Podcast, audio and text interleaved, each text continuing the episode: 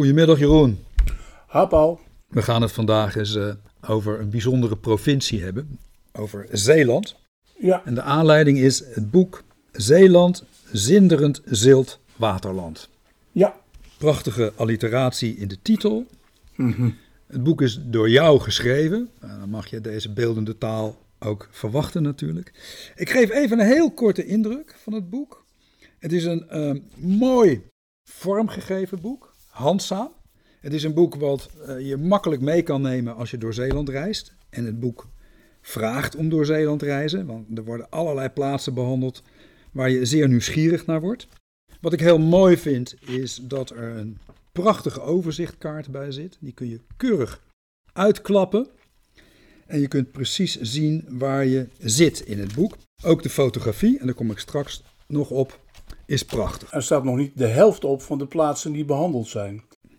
Eerst eens even terug naar de titel. Wat maakt Zeeland zinderend? De dynamiek van uh, land, steden, dorpen. Um, en ook de schittering. Het, het, er zit een, een pracht van een gloed op dat landschap. Uh, de uitgestrektheid aan de ene kant, het platte van het landschap. En dan de afwisseling met de duinen, die zoals uh, bij Zoute Landen bijvoorbeeld, uh, lijken op vrij half hoge Limburgse heuvels. Um, ja, zinderend is natuurlijk ook wel een goede, passende bewoording voor de, de ziel van Zeeland. Um, er zit zinder in het verborgene, zou ik maar zeggen, op een poëtische manier. En dat is wat ik ben tegengekomen um, op uh, de lange reis, want het heeft uh, toch wel zeven maanden gevergd om het allemaal uh, af te reizen en te bekijken en mm, nog eens beter te bekijken. Sommige steden heb ik wel drie, vier dagen over gedaan. Dus het was een soort ontdekkingsreis. Ja, daar kwam ik gaandeweg wel achter. Waar het begon met een idee om een boek te maken over West-Zeeuws-Vlaanderen. Omdat ik daar nu eenmaal een huisje heb. Mhm. Dat was gemodelleerd naar een reeks bij de uitgeverij. Die heet Passepartout. En goede vrienden van mij, Evert de Rooij en Dini Smeding. Die vroeger de Wielerrevue onder andere maakten, waarvoor ik werkte die zijn voor die paspartout-reeks van, reeks van uitgeverij Edicola in Italiaanse regio's aan het rondtrekken. En schrijven over die regio's prachtige boekjes ook. En dat is voorbeeld geweest voor mij. Alleen vonden ze in Deventer, ter uitgeverij, dat West-Zeeuws-Vlaanderen of Zeeuws-Vlaanderen commercieel niet interessant genoeg was. Want, was de redenering, daar gaan hoogstens mensen uit Walcheren even een dagje op en neer over de Schelde of door de tunnel. Kun je niet Zeeland helemaal gaan doen? Nou, daar hoef ik niet zo lang over na te denken. Maar dat maakte het project veel uitgebreider. En moest ik dus uh, dieper die provincie in dan ik ooit gedaan heb. Om te beginnen bijvoorbeeld met Tolen. Het meest oostelijke eiland, het meest oostelijke deel, waar de meeste mensen altijd alleen maar uh, langs rijden. Het is een beetje in de luwte, dus ook in de luwte van het toerisme. En dat maakt het nog zo puur. En die, die puurheid maakt dan ook weer onderdeel uit van de zindering. Mooi. Ik heb eens uh, gekeken op internet, hè, wat er nou over het boek werd gezegd. En het krijgt daar mooie omschrijvingen van de inhoud. Maar er wordt ook wel het een en ander verteld over de schrijver. En Aha. zo lees ik in Zeeuws-Vlaanderen, citaat, voelt Jeroen zich meer Vlaming dan Nederlander. Maar in de inleiding vertel je dat je Zeeland bekijkt als een echte Hollander. Waar uh, strijden die twee identiteiten? En wat onderscheid je als Nederlander van de Vlaming als je naar dit landschap kijkt? dat zindert ook, hè, die paradox. Um, nou, het, Vlaamse zit hem, denk ik, uh, in een, een zekere lichtheid, een vriendelijkheid, een joie de vivre, waar de Nederlanders over het algemeen worden beoordeeld als uh, direct en nuchter. Um, uh, sowieso is het wat dat betreft ook wel een, een, een zindering van identiteiten. Want uh, in Zeeuws-Vlaanderen vinden ze Walcheren iets van de overkant. En zo is het gevoel ook wederzijds. In Walcheren hebben ze het ook over de overkant als het over Zeeuws-Vlaanderen gaat. En dat is het leuke, over verdieping. Ik uh, was op mijn tochten onder andere in Terneuzen. En daar op het prachtige terras van het antieke Hotel du Commerce, zei een van de obers tegen mij van meneer, wij voelen ons hier reserve-Belgen. Eh, dat is, dat is sociologisch en psychologisch heel erg leuk. Eh, het, het geeft ook een, een, een zekere scheiding der geesten aan die in heel Zeeland nog aanwezig is. En dat komt heel duidelijk door het oorspronkelijke insulaire karakter, met een dure term. Gewoon omdat Zeeland een verzameling eilanden was. Met een bevolking die allemaal een eigen eilandidentiteit ontwikkelden. En ja, of ik nou, natuurlijk ben ik een Nederlander, maar ik zal je vertellen, Paul, ehm, sinds wij hier zitten, uh, zei ik vaak als ik voor de omroep weer ehm, het land in moest, van goh, ik ga weer naar Nederland. Het is toch, het is toch een gevoel van buitenland. Al denk ik dat mensen dat in Noordoost-Groningen uh, ook wel hebben als ze naar beneden kijken. Nou heb je vijf eilanden bezocht. Tolen, Schouwen-Duiveland, Noord-Zuid-Beveland, Walcheren, zelfs Vlaanderen. Zelfs Vlaanderen is, dan geen eiland, hè? Nou, het is een schiereiland of inderdaad ja. uh, een, stukje, een stukje vast aan, aan Vlaanderen. Maar goed, uh, zes delen van Zeeland, van de provincie, bezocht. En kun je verschillen aangeven die kenmerkend zijn voor die eilanden? Ja. Kun je het insulaire karakter een beetje beschrijven en wat dat gedaan heeft met die eilanden en hun cultuur? Dat, ze zijn natuurlijk oorspronkelijk zeeland. Het is een land in zee. Uh, letterlijk gevormd door de zee. Uh, in, een, in een geologische geschiedenis van duizenden en duizenden en duizenden jaren. Waarvan de vorming van het huidige Zeeland eigenlijk nog maar een kwestie is van de laatste duizend jaar.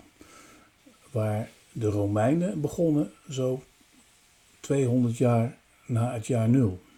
Um, uh, dat eilandkarakter wordt sterk bepaald door die grote armen, de Oosterschelde en de Westerschelde, de, die vroeger nog de Honte werd genoemd.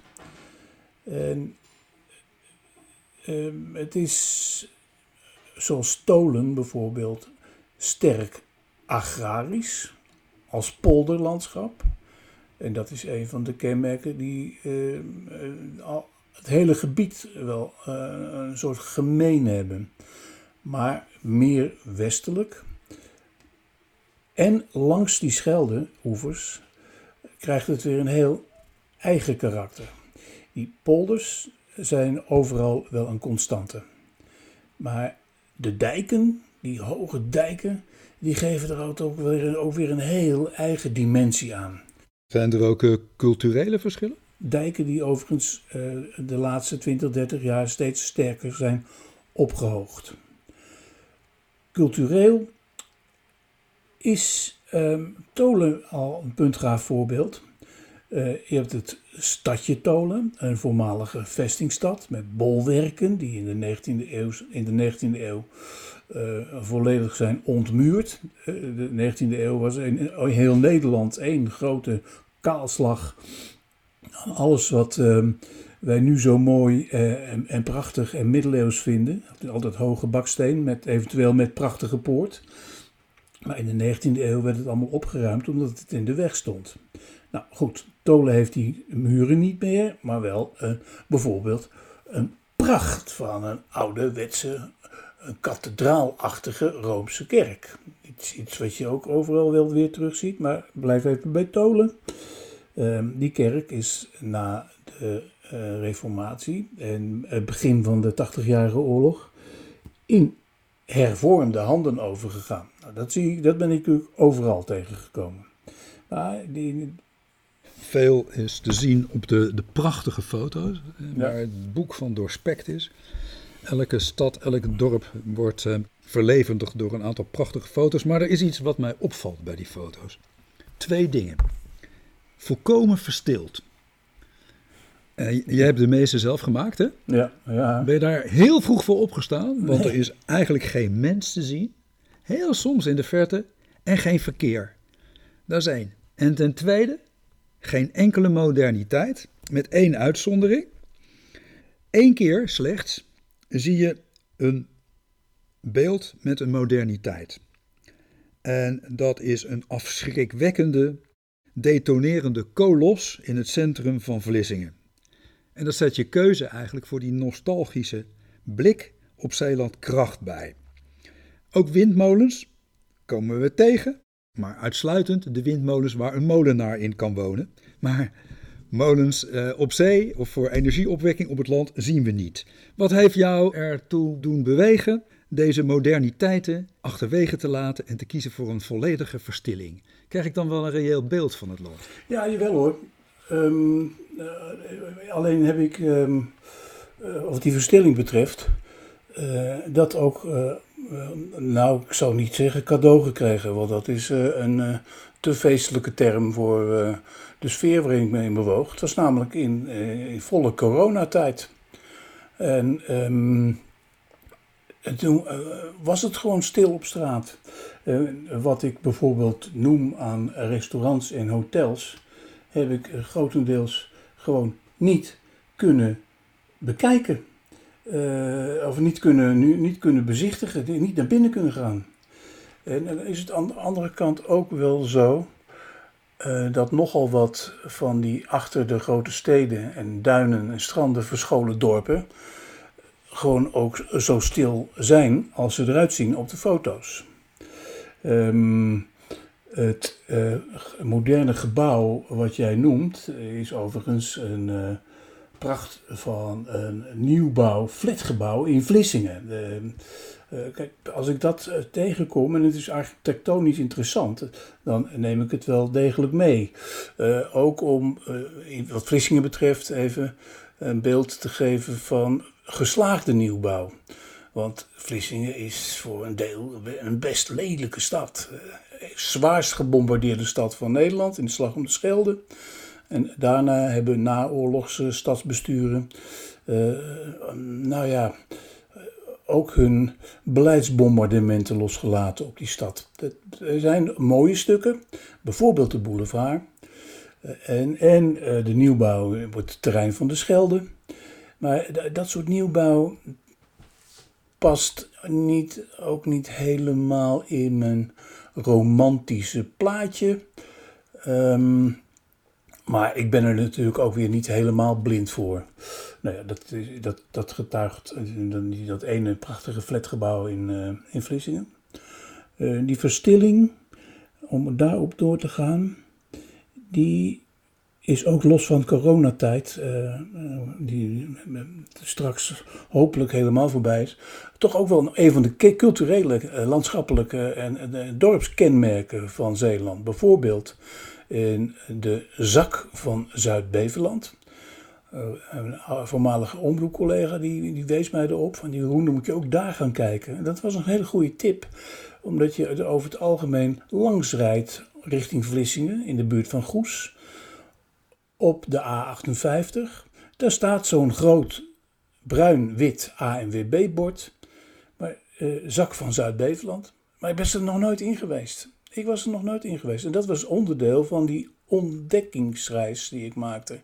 En vervolgens heeft me dat er ook uh, uh, vijf mooie dagen opgeleverd. Gewoon daar onder Goes waar het gewoon een, een, een, een druk verkeer is. Als er uh, vervolgens weer coronamaatregelen waren ingetrokken. Als mensen gewoon weer de straat op konden. Goes is gewoon een gezellige, drukke stad. En daaronder ligt die verstilde zak van Zuid-Beveland, die aan zijn naam kwam door pure bezinking. Daar gebruik je een woord, bezinking. Je beschrijft ook eh, plaatsen die er niet meer zijn. Die genomen zijn door het water. Ja, een van de voorbeelden is daar, uh, de, als de mensen een beetje de kaart van Zeeland voor zich hebben, dit, die hele dunne reep daar ten westen van Bergen op Zoom. Uh, dat is uh, wat er over is van een landdeel van, van Beverland dat veel breder was. Waar steden lagen als Duvenay, Tolzende, Everzwart, Loodijk, Acher, Steenblij, maar vooral Rijmerswaal. En dat is nu nog de naam van een, een, bundeling van dorpen die er nog wel zijn. Daar aan, het oosten, aan de oostkant van Zuid-Beveland, vlakbij Berg op Zoom. Maar dat is een forse homp die uh, in de middeleeuwen door uh, uh, stormvloeden is overspoeld. En dat Rijmerswaal, dat was een stad met de, het belang en de betekenis, van, als havenstad ook, van Middelburg en Zierikzee. Maar die is langzamerhand omspoeld geraakt en daarna zo deels, deel voor deel gesloopt en vervallen. En uiteindelijk helemaal onder water verdwenen. Dat zo is, en zo is, zo is het ook gegaan met uh, een andere prachtig, veel bekender gebied, uh, toeristisch ook. Dat is oosten van Zeeuws-Vlaanderen, het verdronken land van Saaftingen. Uh, daar stond een kasteel, daar stond ook een dorp. Ga er niet naar zoeken, ze zijn helemaal verdwenen. Het is daar wel prachtig wandelen in een drassig land vol met kreken en slikken. Ja, oosten van Zeeuws-Vlaanderen. We hebben natuurlijk in Zeeland ook een aantal uh, grote mannen en vrouwen gewoond en geleefd. We kennen natuurlijk allemaal Michiel de Ruiter, hè, waarvan je zegt zijn standbeeld staat nog steeds vier overeind. Maar wat mij opvalt in het boek, er zijn ook heel veel vrouwen die de aandacht hebben getrokken. Anna van Bourgondië, mm-hmm. dan hebben we het over 1476.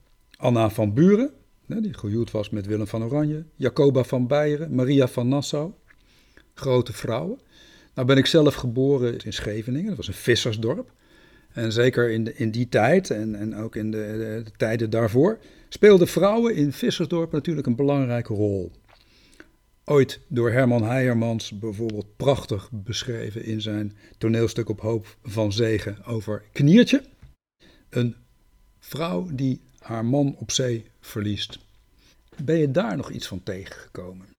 Heeft dat iets betekent over de, voor de rol van vrouwen in het land? Nou, zo'n kniertje staat uh, op de dijk, ook weer verhoogd, de Schelderdijk bij uh, Vlissingen.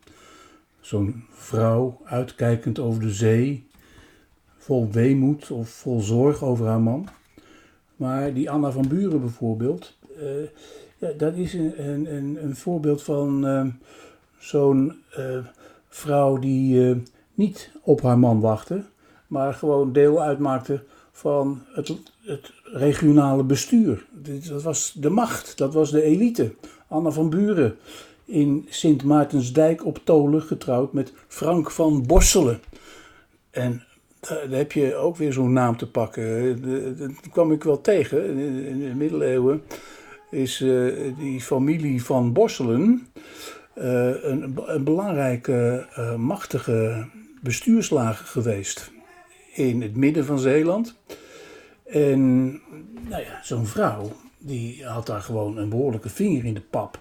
Bijvoorbeeld in besluit om wel of niet uh, polders aan te leggen, een, dij, van dijken te voorzien. Sint Anna Land is er bijvoorbeeld zo een in, op Tolen. Een, ik wil niet zeggen dat die, toen al een voorbeelden waren van emancipatie. Maar het, het waren niet vrouwtjes. Dat moeten potige, invloedrijke dames zijn geweest. het zijn vrouwen met grote historische namen. In, in, in de historie lees ik hier ook dat er een aantal economische activiteiten zijn die inmiddels volkomen zijn verdwenen. Handel in levertraan, nou, dat, uh, daar prijs ik mij gelukkig bij, want ik herinner me nog hoe verschrikkelijk, hoe verschrikkelijk smerig dat was. Maar goed, het scheen gezond te zijn. Maar ook de meekrapcultuur. Ja. Iets wat heel belangrijk is geweest op die eilanden. En de zoutwinning uit veengrond. Meekrap, uh, daar staat bijvoorbeeld, ik heb die pagina opgeslagen, een monument zelfs voor in uh, Sint-Annaland. Genoemd naar nog zo'n uh, machtige vrouw, Anna van Bourgondië. En meekrap was ehm, een uit Azië afkomstig gewas, Rubio, Rubia tinctorum, waaruit rode stof werd gewonnen. Ik lees even voor over make-up. Stof gewonnen voor kleuren van leer en textiel. Er was uh, heel veel van dat soort make-up grond. En er stonden ook heel veel van die loodsen met vier verdiepingen voor de uh, verwerking van uh, de meekrap wortels in heel proces. Um, de zoutwinning, uh, daar, dat ging ook gepaard met, met grote loodsen. En die konden ook hevig in de brand vliegen, zoals bijvoorbeeld gebeurd is in Goes. maar los van stedelijk leed heeft dat ook littekens in het landschap veroorzaakt bijvoorbeeld de Ierse moer, genoemd naar de benaming voor deze bedrijvigheid, dat was de moernering. Er werd veen uit de grond gestoken. En dit wordt op, op een uh, industriële manier gekookt, zodat het zout eruit kwam. En datgene wat als restproduct op restproduct overbleef op hopen, dat gooiden ze improvisorisch weer dicht, maar het land werd er nooit meer glad van. En dat heeft een eh, prachtig, onder andere een prachtig natuurlandschap opgeleverd ten zuiden van Ierseke. Beschermde grond waar alleen vogels en vee mogen rondlopen. En hoe, hoe zit het met de, de godin Nehalenia? Nehalenia was uh, de oorspronkelijk Keltische inheemse benaming voor een beschermgodin. Die uh, beschermgodin onder andere van de zeelieden en de uh, handelslieden. Die um, door de Romeinen heel snugger ook maar werd um, omarmd om de plaatselijke bevolking gunstig te stemmen.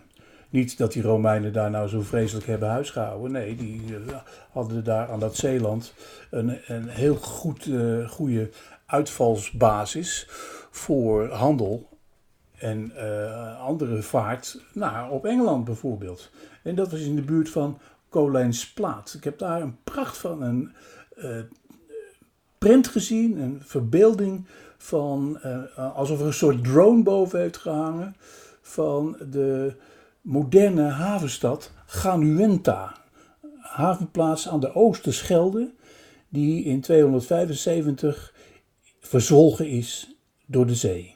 En onder andere daar werd die Nehalenia vereerd hè, als een, als een, eh, als een, uh, ja, een beschermheilige van schepen, opvarende en handelswaar. Uh, er is ook in 2005 een aan haar gewijde tempel een replica neergezet in de buurt van de huidige jachthaven van Koningsplaat. Maar je noemt het een Keltische godin?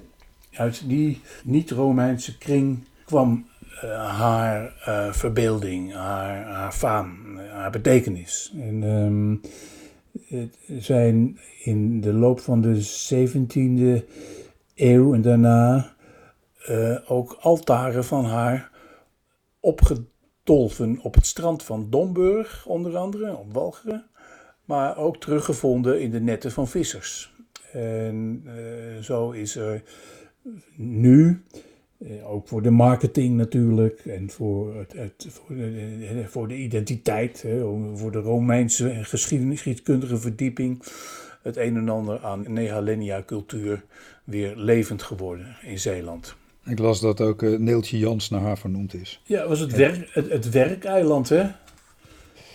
Zeeland is, dat lees ik in je boek, ook een inspiratiebron voor vele kunstenaars geweest. Waaronder bekenden zoals uh, Jacob Katz en de schrijver van de Vos Reinaarde. Maar ook een land waar zich nu nog veel kunstenaars vestigen. Wat is een belangrijke inspiratiebron in het landschap? Of zijn er te vele kroegen? Nee, ik kan me niet voorstellen dat Piet Mondriaan, Jan Torop en Charlie Torop nou ten eerste voor de alcohol naar Zeeland gingen. Nee, het geheel niet. Het was meer het klimaat. Dit waren mensen uit de grote stad, hè. Uh, uit, uit, het bevolkte Nederland, die het bijzonder aangenaam vonden om neer te strijken. Torop en Mondriaan ontfermden zich over optrekjes in, in en om Domburg. waren vooral getroffen door het prachtige licht op die stranden en op die duinen.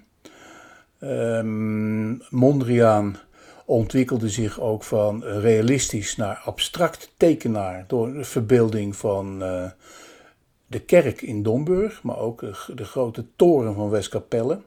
Uh, met uh, een kerktoren die in de 19e eeuw is al voorzien van een vuurtoren extra boven aan de top. Torop die, dat is mooi om te zien. Die heeft die van, van langzaam van realistisch naar abstract in verschillende kleurstellingen verbeeld. En Charlie Torop die koos zelf voor um, Westkapelle. Is het, uh, tot, tot de Tweede Wereldoorlog uh, is ze daar geweest. Uh, alleen was ze weg toen daar ook het geweld van de slag om de Schelde zich liet gelden. Westkapelle eh, hebben ze de dijk gebombardeerd en het hele dorp is volgelopen toen. Uh, maar goed, um, uh, kunstenaars, ja. Uh, mijn blik valt toevallig op wat ik ook tegenkwam. Dat was steeds zo leuk, Paul. Dat was steeds zo leuk. Ik was daar op Neeltje Jans aan het rondzwerven en zag daar op een vlakte onder een van de um, gebouw daar, Topshuis, een indrukwekkende verzameling zwarte rotsblokken die neergelegd waren in een bepaald patroon. Het, het leek wel op de plattegrond van zo'n kerk. Nou, en dat is dus precies ook wat uh, de, Middelburgse, de meesterkunstenaar Marinus Boezem heeft gedaan daar op uh, Neeltje Jans. Um, de platte, het landschap kunstwerk Abri, in 1994 neergelegd in de vorm van zo'n kerk plattegrond. En die Marinus Boezem kom ik vervolgens ook weer tegen in Middelburg zelf, waar hij vandaan komt. Overigens, als wij zitten te praten, hij heeft ook een tentoonstelling in Kruller-Muller. Dat hem eert eh, met zijn shows, zogenaamde shows, die hij eindelijk heeft kunnen realiseren. En dat is? Hij had van die, van die grote conceptuele projecten, die eigenlijk alleen nog maar bestonden als plannen. Mm En die zijn nu in het museum eindelijk uitgevoerd. Maar je kunt het in Zeeland zelf gewoon ook zien. In Neeltje Jans en onder de Koepoort aan het Molenwaterpark. Prachtig park in Middelburg. En daar heeft hij een aantal stenen gelegd met inscripties van of bekende Zeeuwen of bekende bezoekers, zoals uh, Hans Warre en ik meen, uh, ja, uh, Napoleon. Zijn paarden stonden in de kerk van Veren, las ik. Ook zo'n kolossaal Rooms bouwwerk. Ja, je boek zit vol met kerken en restaurants. Als je het leest krijg je gewoon honger. Want het ene restaurant is nog beter dan het andere. cafés zijn er ook volop. En het, en, en het lijkt, als je je boek leest, dat de cafés en de restaurants het echt hebben gewonnen van de kerken. Want in Baarland, daar biedt de kerk nu zelfs daadwerkelijk onderdak aan een restaurant. Het land eh, beschrijf je aan de ene kant als een heel protestants land. Een land van dat vanaf het begin protestants is geweest. Zich ook heeft vrijgevochten van, van Spanje. Aan de andere kant hier en daar nog wat katholieke enclaves. Hoe verklaar je dat er tegelijkertijd ook zoveel cafés waren? Want het lijkt meer een katholieke eigenschap. Of heeft dat te maken met de zeevarenden? Uh, ja, maar het, was ook uh, gewoon onderdeel van de dorpseconomie. Uh, heel veel mensen hadden gewoon een café aan huis. En um, die zijn veel grootschaliger geweest dan nu. Um, een dorp bijvoorbeeld als Hans Weert, wat ik uh, niet beschrijf, uh, er waren tientallen kroegen. Binnenkort sluit daar de laatste. Het plaatsje waar ik woon, uh, waren er twee, gewoon die huiskamerkroegen. Mm -hmm. ja, mensen hadden misschien wel grote geloofsijver, maar ook dorst. En um, die, die cafés, uh, die, die hadden uh, bij wijze van spreken een, een, een, een pact met de kerk. al is dat niet een heel directe relatie. Um, in ieder geval, er zijn er veel meer geweest in Zeeland dan wat er over is. Um, dat heeft ook te maken met de economische teruggang. En, die, om weer even op die kerken terug te komen, dat ten eerste. Um, er zijn er nogal wat die uh, gewoon de hervormde dienst nog helpen, hebben elke zondag. Uh, andere kerken hebben één dienst voor de omliggende dorpen, waar nog wel een kerk is overgebleven, maar waar geen dienst meer wordt gehouden.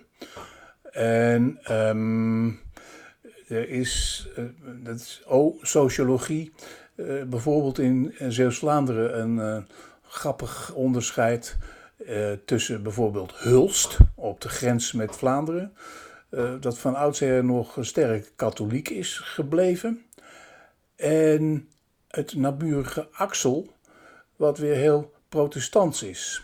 En dat is het gevolg van een watersnood en een, de daaropvolgende drooglegging, waar nogal veel zwaar diepgelovige mensen uit Walcheren op afkwamen. Dat maakt Axel weer heel protestants en Hulst traditioneel wat losser, wat Vlaamser, katholiek. Uh, overigens, uh, nog even terugkomend op die kerken, jij noemde Veren. Inderdaad, Napoleon heeft daar zijn paarden gestald.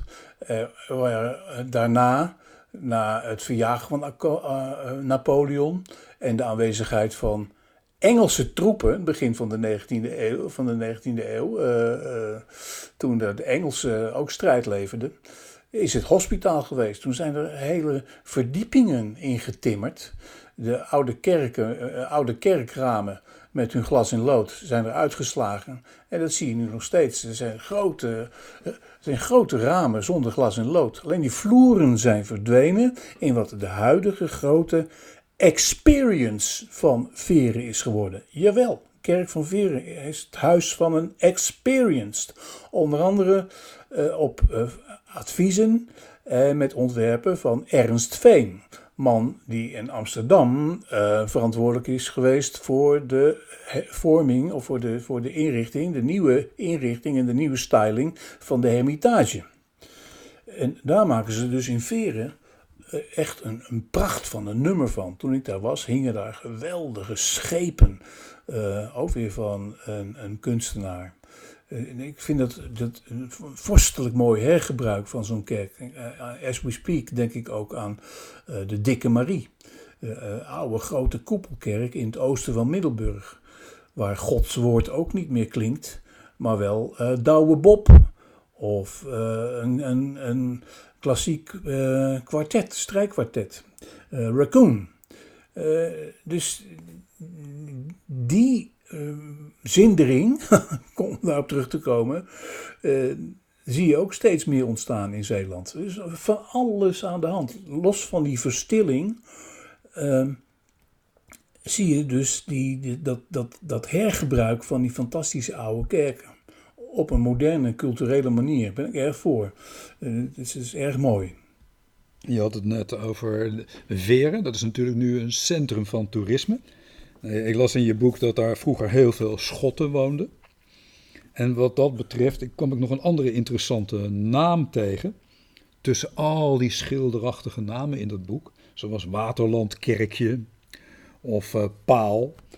Of en vooral uh, nummer 1, naam van een dorp, fantastisch. Maar op Zeeuws-Vlaanderen ligt ook een Turkije. Ja. Hoe komt dat dorp nou aan zijn naam?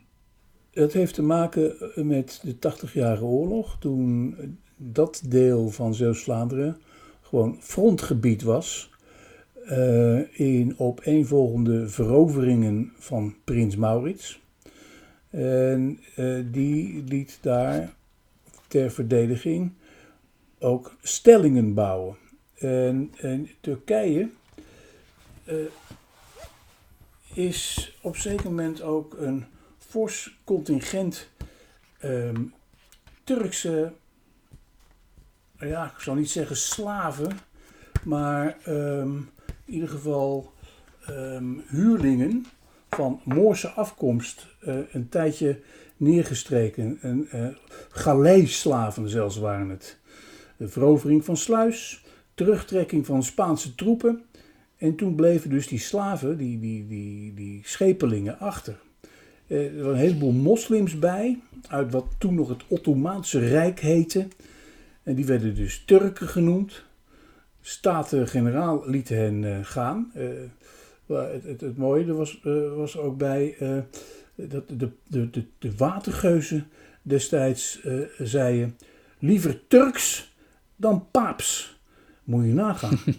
um, maar het is op die plek, hè, die, die, die, die, vanwege die slaven, dat er uh, de stellingen ook, of de schansen namen kregen als Groot Turkije, Klein Turkije en Constantinopel. Ja, en dat is dus nu uh, simpel kleine dorpje, weinig inwoners. Turkije, K-E-Y-E. -E. Komen nog wel eens Turkse media op af. Vooral in uh, 2012 toen Nederland en Turkije hun 400 jaar oude betrekkingen vierden. Ik denk dat ze daar niet erg blij zullen zijn met een bezoek van Erdogan. Aan de andere kant zijn ze heel trots op de man die er geboren is, Herman Wijfels. De latere, de latere grote bankier en um, actuele strever en promotor van een, uh, een moderner, duurzamer klimaatbeleid. Nou, moet je nagaan. En zo zit het boek vol met prachtige anekdotes en beschrijvingen. Jeroen, waar moet je per se naartoe als je naar Zeeland gaat?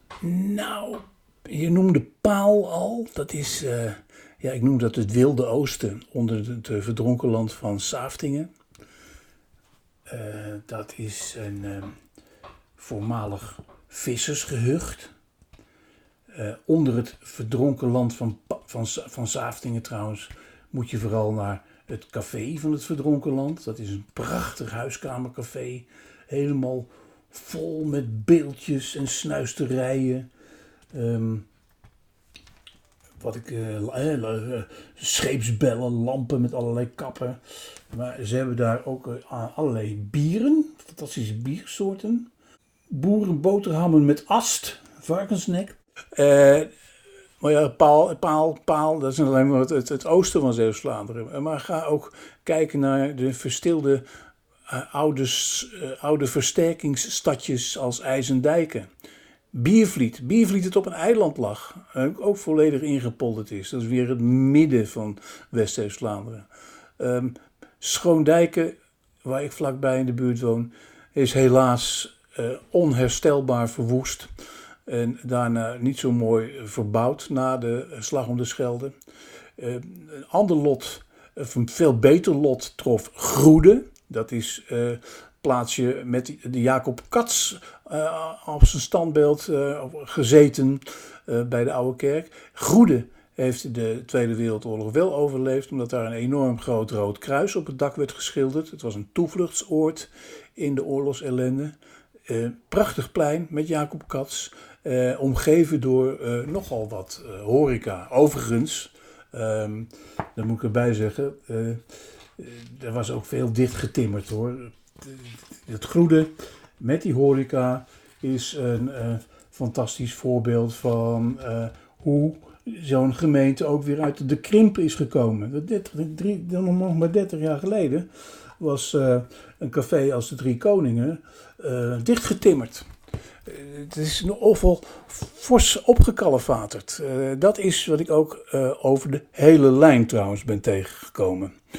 Um, Zierikzee bijvoorbeeld, ga daarheen. Middelburg. Ga niet alleen naar de abdij en naar de grote markt met uh, een prachtige neogotische stadhuis. Maar um, ga ook naar het oosten van Middelburg. De Kaaien. Waar ze bewoners het hebben van het is hier net klein Amsterdam. Ja, hebben ze gelijk in, maar het is ook weer geen grachtengordel. Ik noem het met een neologisme de kaaienwaaier. Vol met leuke, lange, smalle, middeleeuwse straten die in dit geval weer niet vol zijn gepropt met, met vintage cafés of antiekhandel. Nee, er wordt alleen maar gewoond in, in sereniteit. Um, dus uh, ja, het, het, blinkt allemaal. Het is, het is, het is mooi gerestaureerd. En um, mensen wonen daar ook met grote trots. Maar ook in die, in die stille dorpjes in de zak van Zuid-Beveland kwam daar heel veel, dat is komt er ook heel veel import tegen. Borselen bijvoorbeeld en Nissen. Prachtige plaatsjes daar ook in die zak. Ik denk dat je, dat je nog uren enthousiast kunt eh, doorpraten over jouw belevenissen in Zeeland. Um, ik zou zeggen, koop het boek. En uh, stop het in een rugzak en ga op reis door Zeeland. Jeroen, wat kun je nog uh, vertellen over de verkrijgbaarheid van het boek? Nou, de, in de eerste oplage, die niet riant groot is, uh, was, die is al uitverkocht. Gefeliciteerd. Wanneer komt de tweede druk? Over een week of twee. En het is vooral heel bijzonder aardig om te merken aan alle reacties hoe Zeeuwen benieuwd zijn in het boek en het ook in grote getalen kopen. Erg leuk. Zeeland is trots op Zeeland. Het is leuk om er met je over te praten, Jeroen. Dankjewel. Graag gedaan, Paul.